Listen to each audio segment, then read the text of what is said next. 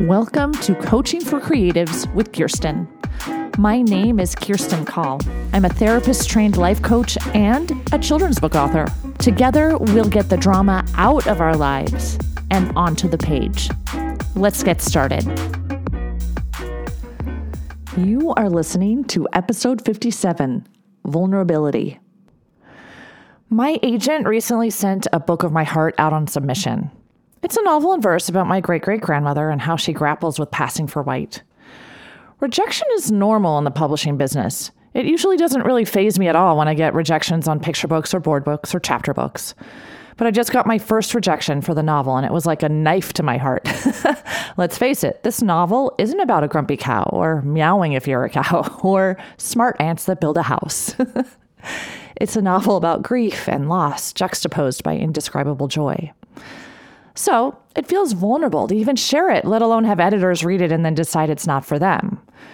Creative work is complicated and nuanced and vulnerable. Our best work is vulnerable, right? But in this day and age, it's extremely hard to be vulnerable. We want to be fully independent and capable and taking care of ourselves and our feelings all alone. Why are we afraid to be vulnerable? I think it's all about fear of rejection or fear of getting hurt. But vulnerability equals connection. Even on social media with artists or authors, when I know about their lives, when I see who they really are, when they share the good and the bad, I like them better. They feel like real people, and that resonates with me. So, vulnerability is good. How do we help ourselves to be willing to be vulnerable? Number one, notice when you're feeling scared to share. So, first, just notice what makes you feel vulnerable and ask yourself, why do you feel vulnerable in this moment? Number two, give yourself compassion. Don't judge yourself for feeling vulnerable. Don't judge yourself for hesitating to lay yourself bare. Give yourself grace. Number three, don't worry about others' opinions. No matter how much we want to, we can't control others' opinions of us. We just can't. And most people are focused on themselves and not you. That's just the way it is. What really matters is what you think of you, not what everyone else thinks. Number four, choose wisely.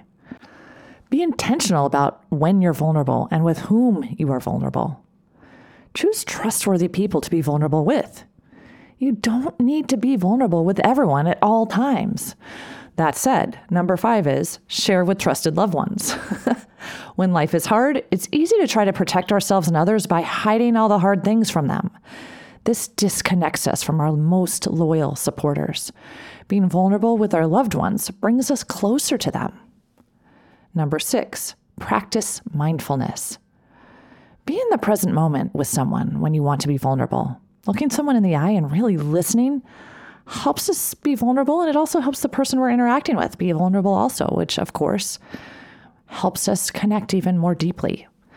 Number seven, decide it's okay to be hurt. this is a really hard one.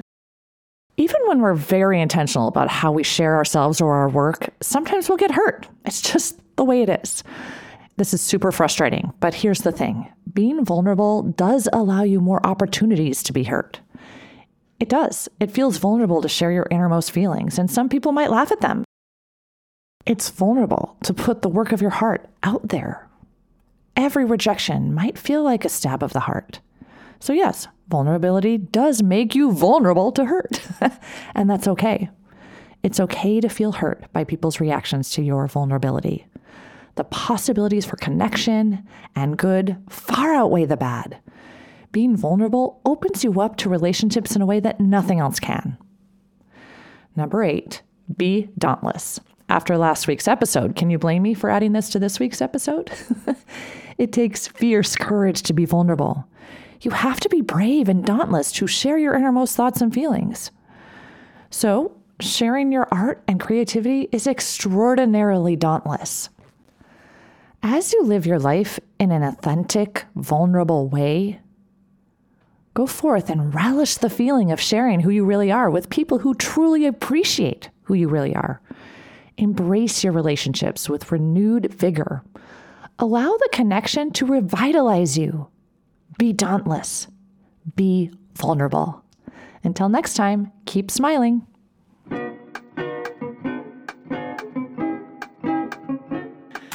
If you like what you've heard, check out my Get Yourself Unstuck program. Go to kirsticall.com. That's K I R S T I N E C A L L.com and schedule a free consultation today.